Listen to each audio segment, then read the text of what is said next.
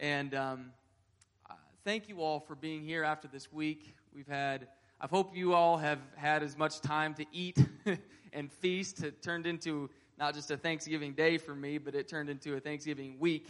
And I think I gorged myself about every single night. And hopefully I gained a couple pounds. And um, I hope you were all able to spend some time with your family and, and get some much needed rest. And I'm glad that, that uh, your pastor is able to get away and get some rest today. And I can give him a little bit of a break today. But anyway, thank you for being here. You can be seated. And in, in fact, yeah, my roots do run very deep uh, here at this church. I watched the construction of this building happen, and I could tell you so much, um, so many different stories about when this church was being built, all the way down to there being names written on the floor under this carpet. I don't know how many of you remember that, but there are names on this floor right now of people that we wanted to see come to the Lord, and I know that there are many testimonies that have happened from that night. Um, but I, I, even remember a time. Um, when I was just seven years old, I received the Holy Ghost over back in the old sanctuary before this was even here. And I was baptized in that cold water baptistry, and it was freezing. and Sister Mandy, I don't know where you're at. There you are. I remember when you would run that uh, that old dry erase projector. You remember that? For the words, man, we've come a long way. It was a big deal when we got when we were able to start printing printing all, all out all our lyrics. It was a big deal. I remember that. But um, yeah, my roots run deep here, and, and I love this place. Um, a lot of my a lot of my favorite memories, though, of this of this place really are, are the prayer meetings that we had. I can remember right around the time that we built this building, we would spend hours after church just praying and seeking after God and, and praying for revival. And many of you that are here today are a result of those prayers and the prayers that have been prayed ever since and and I, I, I, have wonderful memories of all the miracles that took place, um, all the miracles that I was able to witness that have built my faith up to today. And Brother Miller, I wanted to bring up one that sticks in my mind. Um, I hope I have all the details correct, but I believe that one time you were fostering a, an infant child, and this child had come into your home and he had some broken ribs and some broken bones Man, I'm getting choked up already. It's going to be a long service. but that child came in beaten and battered, and we brought that child up to prayer. And this again was in the own sanctuary. And, and we prayed for that child, and we laid hands on that child. And God moved, and a miracle was done. And if I have if I have all the details correct, by the time they brought the child back in for X-rays, right, the bones had already been set, and the healing process had already begun. It was a mighty, mighty move of God. I still believe in the miracle working power of God. I still believe that His power is here right now today. Thank you, Jesus. I'm thankful for this church and its wonderful history and the bright future that this church has. I feel a couple of different things today. I feel I feel the power of the Holy Ghost in this house today. I feel it strongly. I feel my help with me and I also feel that there's a bit of a heaviness today that sits in this sanctuary and on some of our shoulders. And God has come today to remove some of that heaviness. He's come today to take us into a new dimension, to bring us up out of some things that we've been going through in our life and to bring us into a new chapter. He's brought, he's, he's come today with a word for you But today I'm, I'm very honored and I'm humbled to be standing here with this microphone. I know that there are many mighty men of the Spirit that have stood here at this pulpit before me, much, much more experienced, much more eloquent than I am, much more ready to do what God has called them to do. But I, I do feel a strong and direct word from the Lord. And if you will preach with me today, I believe that at the end of this service, we're going to be shouting in victory. I believe that. I believe that. I want to give honor to your pastor. I love him. He's the best, best older brother I could ask for, um, along with my other two. and um, I love him and, and Sister Hannah and, and the boys. And I, my only regret for this weekend is that they're not here so I can hug them. But um, it's, I want to give them honor today. I'm glad they get that time away. Um, I also want to give honor to my wife. Thank you for standing faithfully by me for the last four and a half years. And we actually joined in marriage just right here, right where I'm standing. And uh, four and a half years, it just seems like yesterday. Um, I also want to give honor to my parents. Thank you, Dad, for the wonderful introduction. Um, you know, I, I could, uh, I, I couldn't spend too much time loving on all the people that love me and, and, and talking about the things that God has done in my life here in this place. I couldn't spend enough, or I couldn't, I, I couldn't, I couldn't put too much of an emphasis on, emphasis on that, but I do think that it would be possibly possible for me to spend too much time on that today because I really do feel a word from God and it's, it's stirring up in me. I, I feel like there's, it's just the way that it feels. It feels like there's a racehorse up in me that, that is just trying to get out of the gate and get out. And so we're going to go ahead and let it get out and take its stride. Um, if we could all stand for the reading of the word, we're going to go to 2 Kings chapter 23 and verse 10. Say amen when you have it.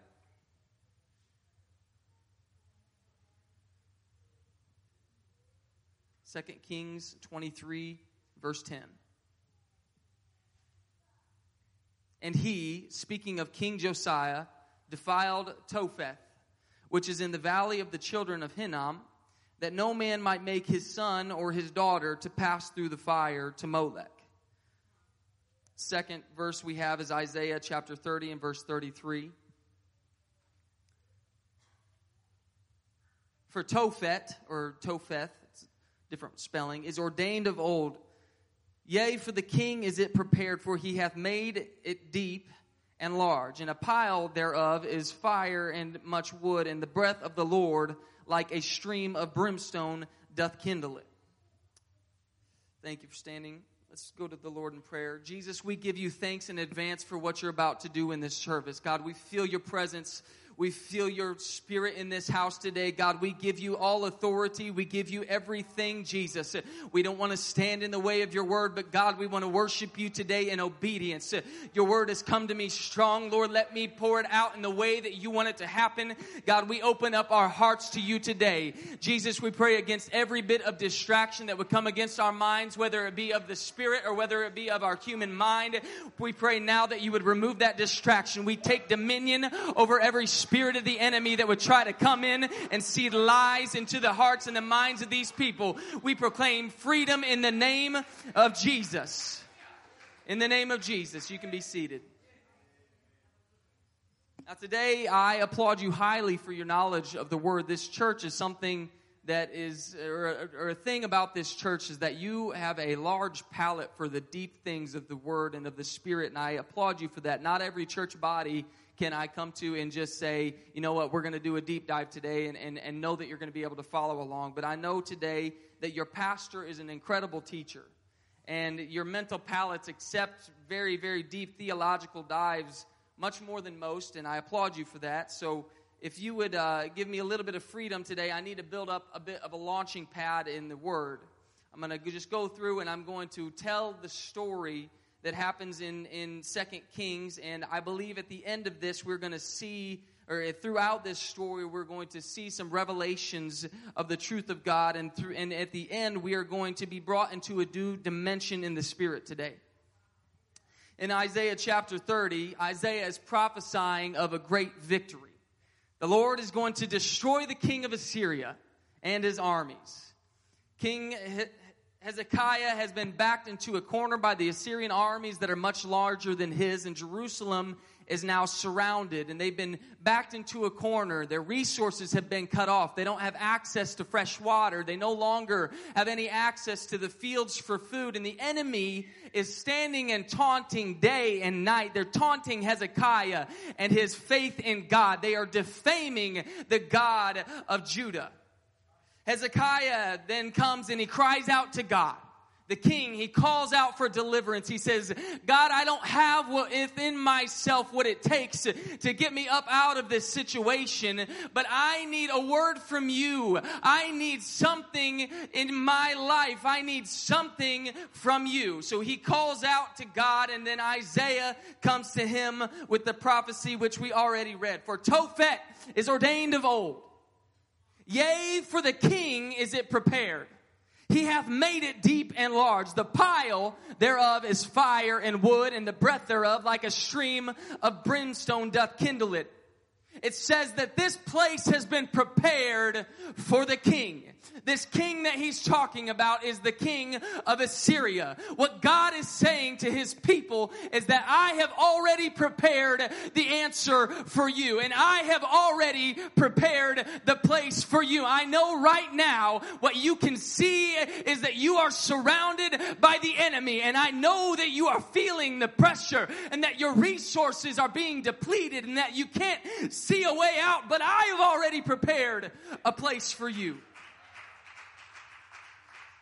And God brings his deliverance, and an angel comes in the darkness of night, and he destroys the entire Assyrian army and the Assyrian king. And his victory, this victory is a defining moment in the life and the rule of Hezekiah.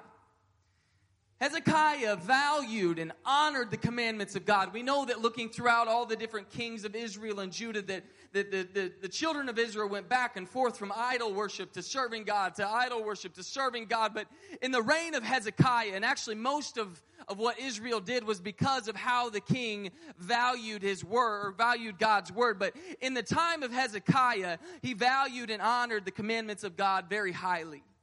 He prioritized purity in Judah. He was born into a nation that was full of idol worship. His father had, but had brought idols into the nation and, and they were full of idol worship. And he spent most of his life, Hezekiah spent most of his life tearing down idols and false gods. And then after his death, his son Manasseh took over. And Manasseh was only 12 years old when he took over. Manasseh didn't remember the great victories. He didn't remember the battles fought down or fought to bring down idolatry. He didn't remember the treacheries that were there before the purity that he was born into. Manasseh, uh, he, he was after the manner of the evil king Ahab. He made it his sole purpose to bring up places of idol worship. He planted a grove in the midst of Solomon's temple in dedication to the gods of the heavens. Solomon's temple was the greatest building that was ever constructed, ever constructed, but now it was littered with the altars of Baal. Groves of trees were dedicated to false idols, and their roots sunk deep into the foundations of the building. The greatest representation, or the greatest physical representation of a place of habitation between God and man, was defiled by a small grove of trees. And it was, and the foundation was made, was made, I'm sorry, was the foundation was put in a place where it was under attack. Has, er, Manasseh, he filled his home with wizards and with unholy men. They were constant in his ear, and he allowed himself to be entertained by them. First, he said, I find something interesting here, and I, I know that it's something that my father would not have done, but I find that what they're doing, it's interesting, it's intriguing, and maybe at first I I'm not going to get involved, but I'll let them entertain me. And soon he invited them into his home, and then before you knew it, he was taking he was taking practice in their abominations, and he was using enchantments and dealing directly with the spirits. Manasseh became so engrossed with the doctrines of the world that the results ended up engraving themselves into his legacy as he sent his son through the fires of Molech. Now, with the fires of Molech war, and let me give you just a little bit of history here. The fires of Molech, when Molech was a god of human sacrifice, he men would place their infants in the arms of the idol. The idol to Molech was a hollowed out statue. It was the body of a man with the head of a bull, and, and in his belly was a hollowed out open furnace. His hands were outstretched, and parents would come, and in order to worship Molech, what they would do is they would take their infant children, they would lay them in the hands of the idol, and the infant would roll into the furnace within its belly. And the legacy of the future king of Judah passed through the fires of Molech. His potential was never realized. The unnamed child had a God ordained call on his life. He had giant potential. He could have been the king of Judah. He had a God ordained call on his life to bring the children of Israel up out of idolatry. But before his potential was ever able to be realized, he passed through the fires of Molech, all because of a father that had bought into the indoctrination of the world. History could have been forever shifted. He could have changed an entire nation. But his potential was stripped away from him because his father decided to cast his own baby into the fire.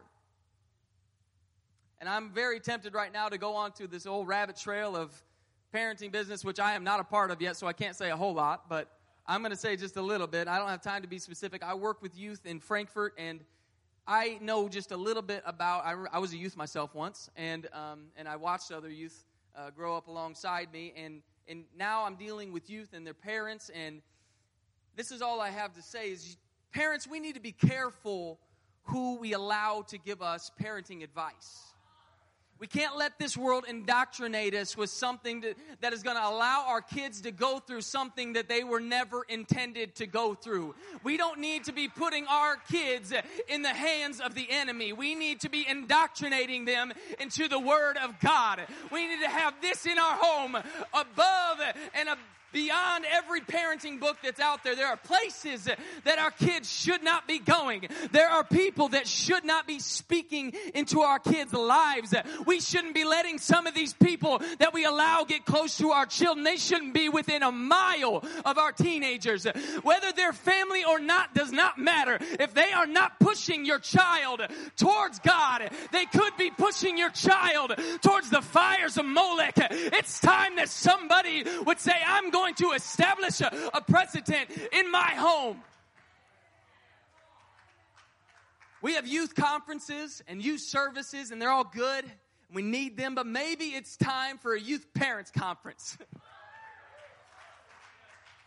you, daddy, and you, mama, are the ones that point your kid in the direction that they go. It is not your youth pastor's responsibility for your child to make it into heaven. If they're under your roof, that is your responsibility.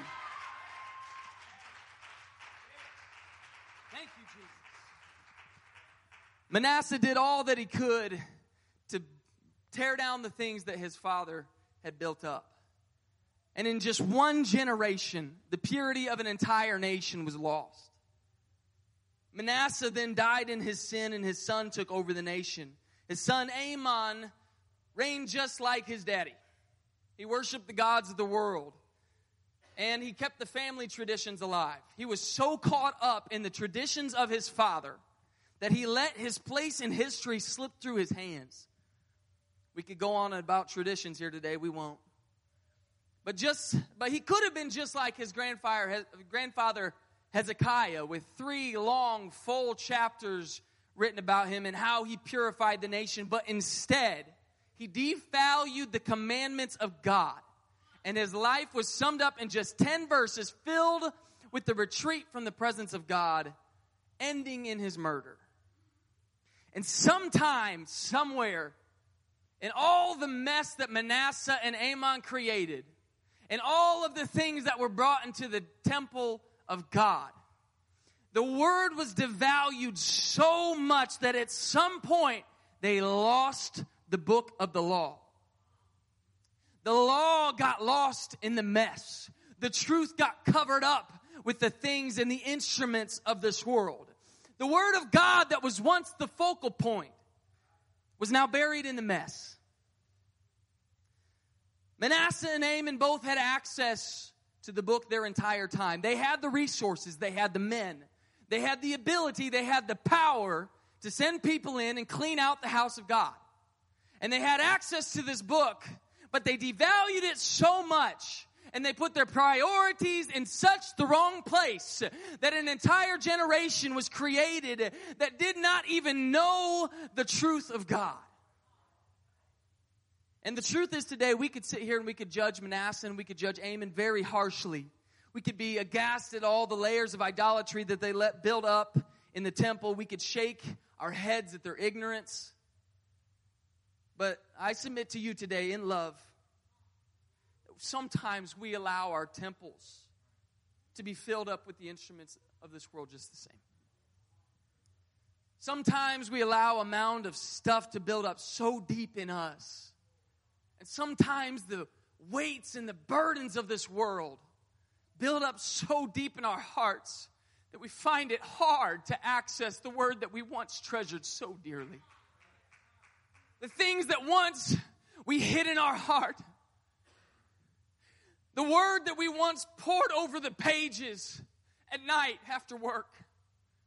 Sometimes the world can bring so much stuff in, and we allow so much stuff to come in that it covers up the word that's in our heart. Some of us were born like Manasseh into apostolic homes. And before we established our own personal relationships with God, we were born into a place where truth was, was first and foremost, where things were set right, where the priorities were placed where they needed to be, where we could just, it was just a given that we were going to pray before dinner. It was just a given that we were going to be there on Sunday morning and Sunday evening. And before we built up our own and established our own personal relationships with God, we, the, the holiness was established. And, and some of us also were born into homes without truth.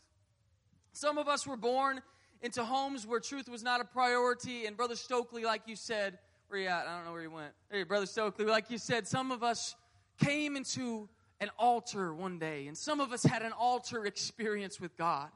And some of us didn't weren't born into that place, but came into relationship with Him and got to a point we were so close and so deep in His Spirit that all we wanted to do was to please Him. But over the years, and the process, it seems slow at first begins things begin to accumulate in our heart.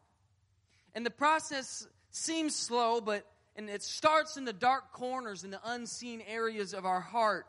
And we start to begin to bring the instruments instruments of the enemies into our personal lives.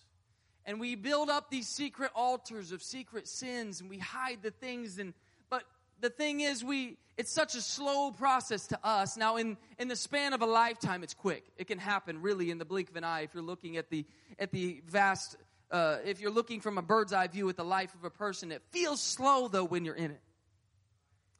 And in the span of less than a lifetime that word can become hidden see old testament scrolls were so large that sometimes they had to be parceled up and sectioned and over time the portions of the word that were once held dear became covered up by this stuff. We cease to visit certain areas of His Word. We no longer prioritize the things we once stood for. We used to value those things so deeply, and before you know it, they're covered up and encumbered about with the instruments of the enemy. And we forget the things that were once so dear to us. And who am I talking to today? Really, I'm talking to everybody. I'm talking to me, but if I'm talking to somebody today that doesn't know the last time that you read your Bible, but all you do when you go home is you binge watch Netflix and Disney Plus and Hulu and whatever else, I'm talking to you. You're bringing in the entertainment of this world. You're bringing in a spirit of entertainment into your home. And I'm not saying that these things in and of themselves are going to send us to hell. Don't get me wrong. But what I am saying is that if you don't think that media and entertainment and some of the other things that build up our schedule and take up our time and take the highest places of priority in the time of our life, if you don't think that those things are an instrument of the enemy, you need to crawl out from under the spiritual rock that you've been living under. Wake up and smell the anthrax, honey, because right now we've got some things in our homes that we need to get out or we need to deprioritize and set the word of God God at a higher place of priority in our lives. Some of our some of our youth can spend 10 hours a day on video games and spend we can spend, you know, 15 hours a day sometimes playing video games and watching TV and being entertained. And why is it? Maybe it's because our parents are intoxicated by the fumes of Facebook. We've gone spiritually blind in a sense. And I, I'm preaching it to you. I'm preaching it to you today the way that I feel it. Okay, it's not. This is not a place of anger. This is not a place of frustration. This is a place of love. And I'm preaching. I feel. I feel comfortable preaching this to you today because I know I'm in a mature church today. I know I'm in a mature body today. In the book of Corinthians, it says that that uh, they come first in all gifts, but he couldn't give them the meat of the word, they had to have milk. But today we're in a church that can take some meat, right? We're in a church that can be real with ourselves. I'm, I'm in a place that we can be real with ourselves, and I can speak to you this way because I love you, and I know that you love me, right? I love you. I speak strong today because I feel it strongly today, but God wants to do something in and through each and every one of us today. What I want us to ask ourselves today is Has my spiritual trajectory been approaching His throne? Or have I been derailed by all the stuff that I've allowed to cover up the tracks? That's what I want us to ask today. Because, and the reason I can preach this to you the way I'm preaching is because I have no doubt that everybody in this room wants to please God. I have no doubt that everybody in this room has at least had an experience with the changing power of the Holy Ghost. Whether you've been filled up or not, you have felt His presence here and you love God. Come on, am I in a church today that loves God? Am I in a church today that wants to please God? Am I in a place today that wants to do what God has called you to do? I believe I am. And really, what I'm trying to do is I'm trying to appeal to the purity of your intentions. I believe that the vast majority of the hearts in this room want God in your life. And I believe that God's perfect plan, that you want God's perfect plan to be established in your life. And for some of us, we've been covering his plan up with the heaping mess of this life. It's not always sin, sometimes it's just stuff.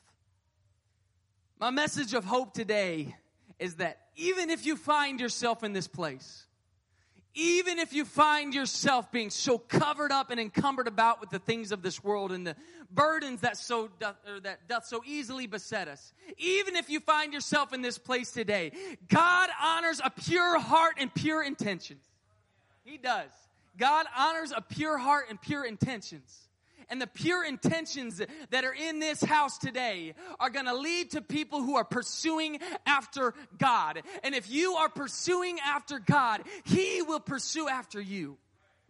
I believe that. And today, my title, I don't know if they have it up there. My title is Burning Down the Gates of Hell. Why? That doesn't make sense. Well, let me tell you. In the time that the two evil kings of Judah had established a place of sac, or in the time that, that, that there were the two evil kings of Judah, they had established a place at Topath. Topath was the place that we first talked about where God had wrought a victory. And at this very place where God had once brought a, de- a deliverance and a victory at the hands of his angel, now Satan once again mocked the children of God and mocked the victory of God in that very place by establishing a place of idol worship to the god Molech. In the very place that the enemy once had mocked the children of God, had once mocked their faith, in the very place that the Lord had shut their mouth and had destroyed the enemy, once again the enemy stood there with a, with a with a place of worship, and it was now stealing the future once again from the people.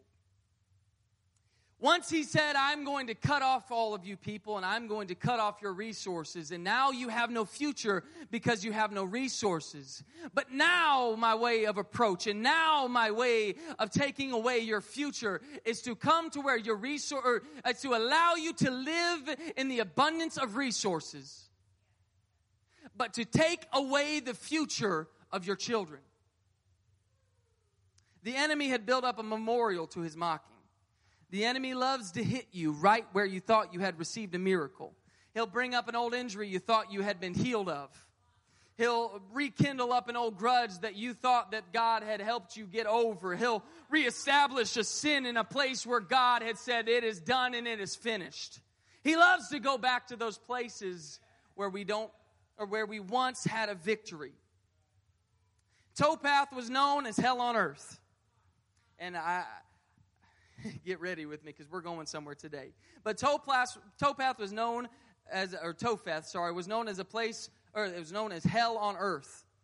It was said to be the very gates of hell where Satan and his evils were so abundant that you didn't know if you were on hell or on earth. It was a place of habitation for the enemy. The enemy had set up camp and they had claimed the territory. And Satan wanted the final word for that ground. The devil will build up a place of devouring in the very place that God had once wrought a victory. And here's the shift Amon, the evil king, dies, and Josiah, his son, takes the throne. Does anybody know the name Josiah? Does anybody know of his legacy? Josiah is only eight years old when he takes the throne. And somehow he's prompted to follow the ways of the Lord. It must have been a voice in his ear. There must have been somebody that remembered the stories of his great grandfather. There must have been a messenger somewhere sent from God that said, Josiah, I know you're young. Josiah, I know that you're in a place where you don't really know how to run a nation, but let me tell you a little bit about the way that it used to be. Let me remind you of where we used to be as a nation. Let me remind you of the place that God once had us. He must have had someone beside him pushing him further towards uh, towards what God had and away from what his father and his grandfather had rejected. There was purity in Josiah's heart. And just like us today,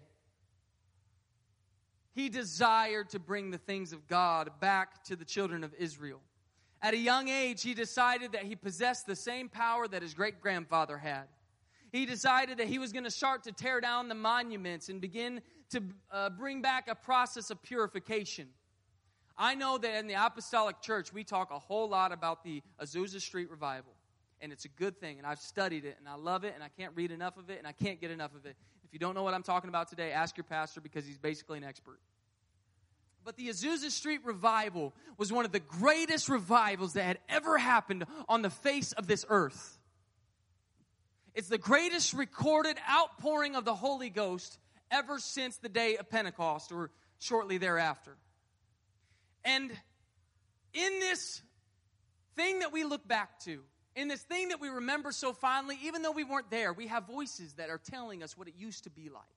We have voices that are telling us this is a power that you now possess. We have voices that are telling us this is somewhere that we can get to. And if we desire, and I believe this, holy cow, do I believe this? If we get to a place in our heart where we say, I believe that I have the same opportunity I believe that I have the same power in me that they had at the Azusa Street revival, that they had in the book of Acts, that they had on the day of Pentecost. I'm going to pursue God. I'm going to go after what God has for me and my generation. See, before Josiah, Hezekiah was the greatest king that Judah had ever seen. He had brought purity back to the people. And Josiah said, I am going to be like my grandfather. I am going to bring back purity to this nation. So, what he begins to do is he begins to put a siege on the idolatry that had been built up by his father and his grandfather. And I know that I'm taking some time today, but stay with me. He, he began to, to put a siege on the, on, on the idolatry that had been built up. And what happens is he did what his father and his grandfather never had the guts to do, and he begins to clean out the temple. He begins to remove the instruments of the enemy that had been placed in the temple to cover up the book. He takes the clutter outside of the temple. And when they go into the temple, what they do is they discover the book of the law. And they brought the book to the king, and Josiah's eyes were opened unto truth, and the purity of his heart made him to desire to fulfill the word of God in his life and fulfill the plan that God had on his life. He'd known that he had gone astray, but he was ignorant of just how far they'd gone. Maybe can I surmise to some of us today that we've been living in a place where we have a purity of heart where we desire the things of God and we've done what we can do and what we know to do. But may I put a challenge to you today to dive into your word and to get into question your pastor and to talk to some people that, that are maybe a little bit further down the road than you because there are some places and some things that can be opened up in the eyes of your mind that will allow you to go farther down and into the truth of the word. He knew he had gone astray, but when his eyes were opened, something happened in him. And there's a verse, and I don't have it here, but I love it. What, ha- what ends up happening is a critical point happens. It's a point of covenant. It's a covenant moment that he comes to. And Josiah is standing in his court, and this word has been revealed unto him, and he says, I will now pledge myself to you, God. I will commit myself to a covenant to you that I will fulfill everything that the Word of God says.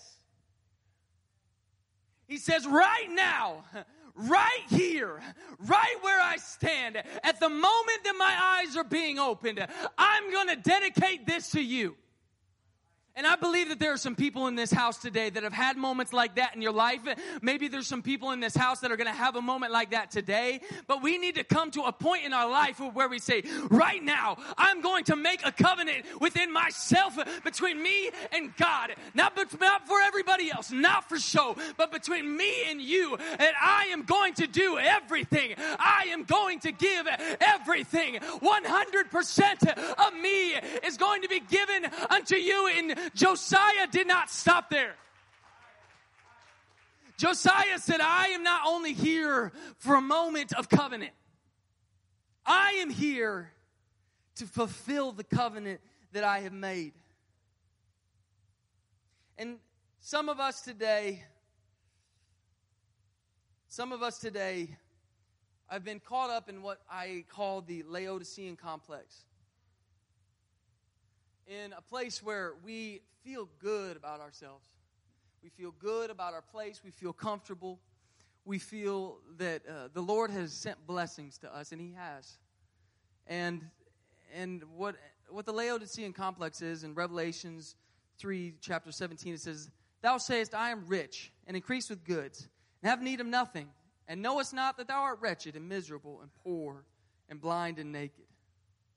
And we've allowed these blessings of God to become intermingled with the instruments of Satan. And we're blessed not to increase our own physical kingdoms, but so that, and we're not blessed so that we can give our kids all the stuff that we didn't have. We're not blessed so that we can fill our houses and our schedules, and uh, to the point where we no longer have time for the things of God. We're blessed so we can give.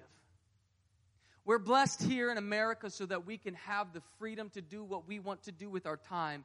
And it is up to us to decide in a moment of covenant whether we are going to take up what God has for us or whether we're going to take up what the things of this world are. We, after the truth was revealed to Josiah, listen to me today. Listen. After the truth was revealed to Josiah, he could have said, I'm going to go right on back to where I came from. I felt good there. I was doing good. I was removing some idols. I felt comfortable. I felt good about myself. Everybody loved me. They were praising me. They were, they were lifting me up. But he said, Now that my eyes have been revealed to truth, something is burning up inside of me. And Josiah had a radical pursuit for purity. Josiah's covenant moment ignited a fire inside of him and nothing would stand in his way. He said, I am no longer gonna let the stuff that has covered up all the things that God has for me stand in the way between me and you. I have everything that I need now and I dedicate myself 100% to you. He was crazy radical. He was crazy radical about destroying the enemy and the establishments of the enemy. So, what did he do? He started with the instruments that were inside the temple. Everything that wasn't there to worship God was removed. He then took these things and he hauled them to a field in Kidron. And he burned them in the field and then he hauled the ashes to Bethel. Kidron was less than a mile from the temple.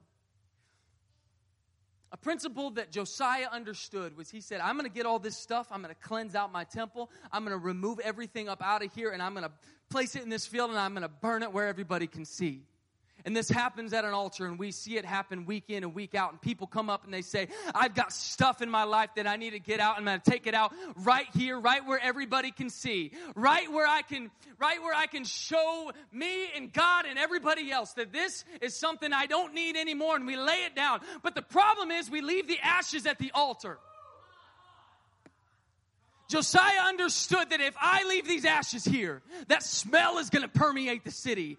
That mess is going to be something that they see every day when they walk up out of their house.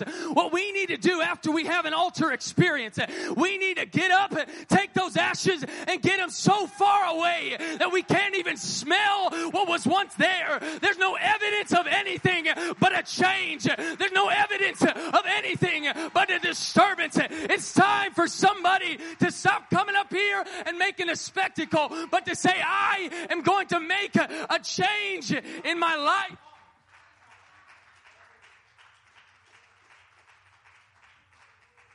After he removed all of the instruments of the enemy that were in the temple, he began to put a siege onto the idolatrous priests. And the priests that served as a voice of Satan, the priests were the voice of Satan to the people.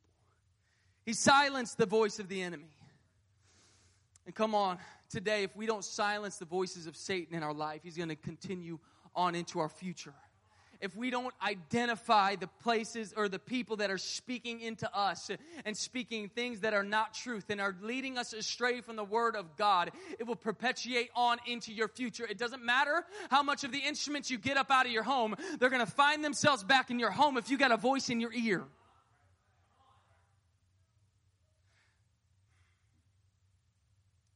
Next, Josiah turned his attention to the removal of the grove. And I, I am getting down towards the end. I had a lot of notes, but I'm getting down towards the end. Josiah desired so much for purity that he directed his attention at the grove that was in the temple. This grove was something that his grandfather had planted in the place of God. And these trees had grown for two generations. Now their roots ran deep.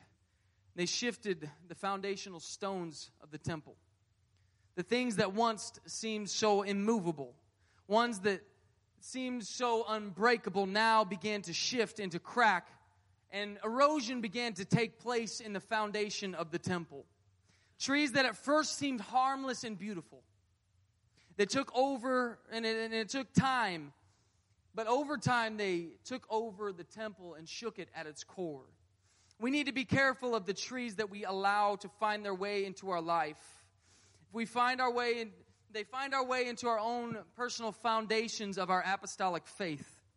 At first, they may seem hard, harmless, but now they are great forces to be reckoned with. We, they work their way into the foundations of your faith.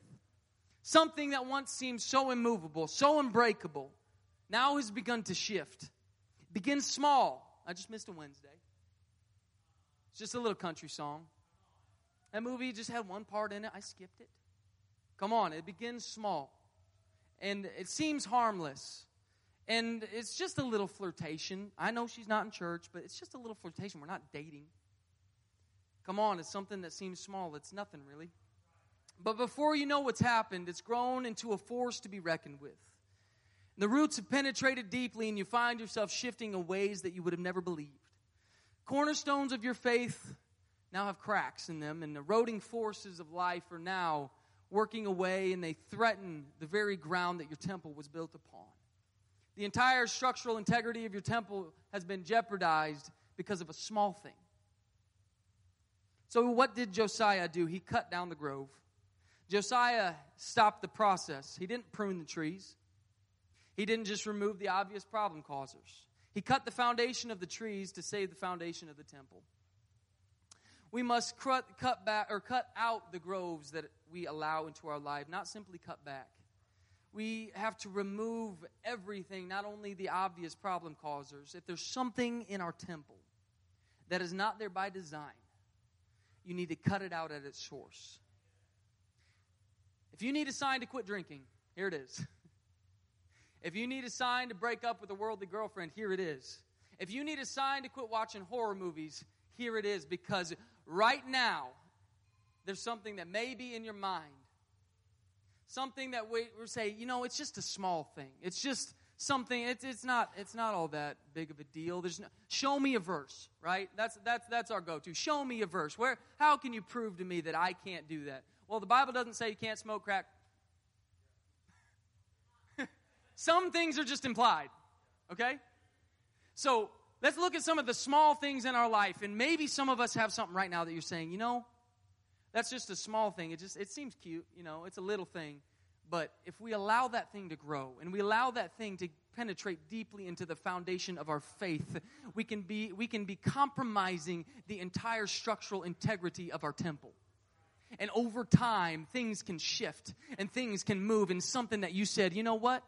That thing that used to be a foundation of my apostolic faith, Jesus' name baptism, I used to be so strong on that.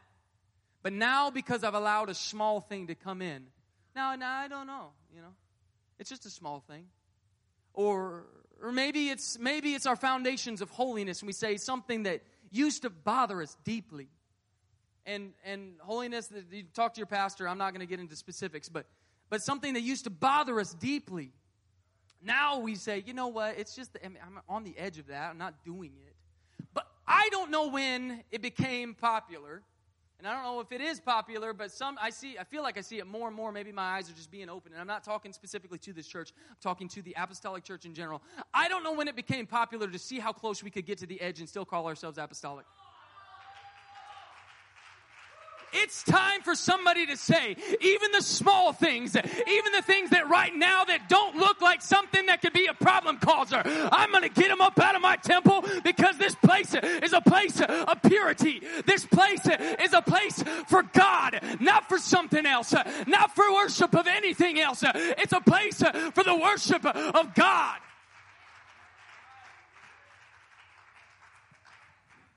Thank you, Jesus. And after the grove, he turned his attention to the house of the prostitutes. Because what had happened is over the years, prostitutes had, and they, it's called sodomites in the Bible. I looked it up what they are as the prostitutes. And what they were is they were, it was a place for people to come and do idol worship. And as you walked through the streets, what you would have smelled were the smells of a strange incense being burnt to gods that were not Jehovah. As you walked through the streets, you would have smelled a strange incense burning, or what the Bible calls strange fire. And as we walked through the streets, you'd hear the sound of the voice of the prostitutes. And what would happen is those smells would create an aroma. And when I was dating my wife, I, and even now, when we go on date night, I put on a whole bunch of cologne because I want to smell pleasing to her. Because I want to set an atmosphere that feels good to her, that is welcoming to her. And so what Josiah did is he said, I am now, I've, I've cleansed the temple. But now I'm going to turn myself to the atmospheres that my temple is in. That I'm going to I'm going to face my my attention and my direction towards the things that are alluring me back to Satan. To those things that are setting up an atmosphere in my life that even though my temple's cleansed, I'm going to I'm going to go even a step further and I'm going to cleanse the atmosphere around my temple that when people come around me they don't smell the things of the world. They don't they don't feel the allure of satan. What they do is they they feel they feel the tug of the holy ghost. That's what we need to have in our life. We don't need the smell of satan upon us. There's a reason that we are called out to be ye separate Come on, I'm in a church today that believes that holiness uh, is important, that believes that holiness uh, is essential. We need to be separate. We need to be separate.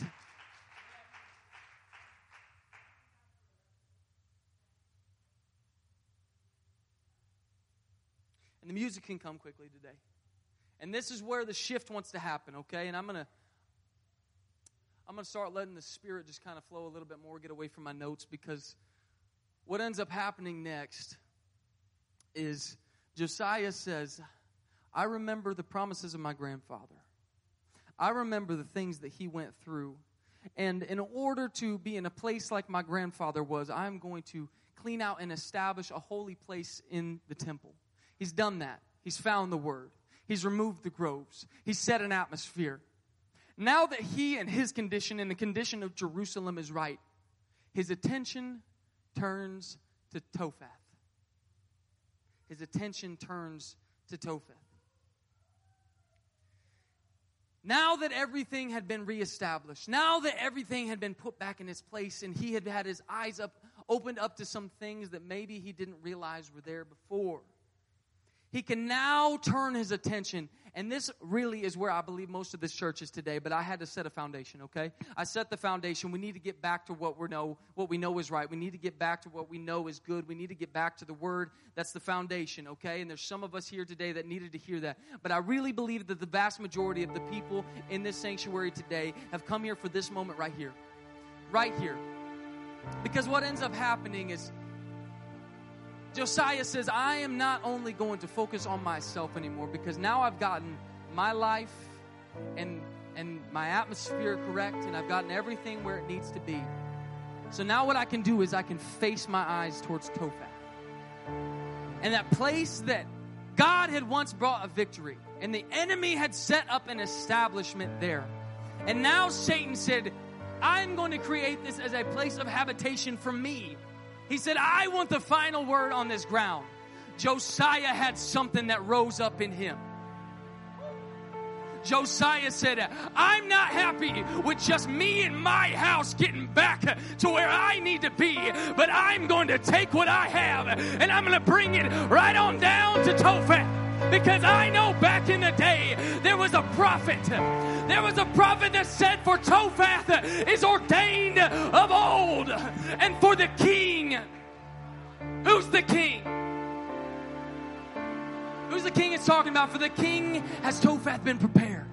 That king that he is talking about right here is not only prophetic of the king of Assyria and his destruction, but it is prophetic of the prince and the power of the air. Topheth, the place that you once had a victory, but the enemy has now taken back, has been ordained of God to be the place that you can come to and say, I have a prophecy. I have a word from God. Right now, as I look at my situation, right now, as I look at my circumstances, right now, as I see where I am, right now, as I know what's in front of me, I can come down and I can come with a prophecy in my hand.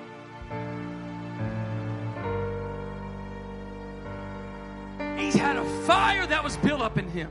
Said, I'm not happy just with getting myself right? I'm not satisfied with just me and my house, but I'm going to take this word out to the streets. I'm going to take this truth out and this prophecy and this promise to the gates of hell. And I am going to bring a deliverance that God has ordained from the beginning. Come on, does anybody believe that today? If we can find ourselves uh, in a right place with God, and many of us are today, and I hope all of us are today, but if we can find ourselves in that place, we can go on down to Topheth. We can say, I'm here. I'm here to take back what the enemy has stolen from me. I'm here to reestablish what God has established in my life. I remember the stories that I was once told of a place of purity, of a place where God's Spirit can move mightily. I remember that. I'm going to bring it down.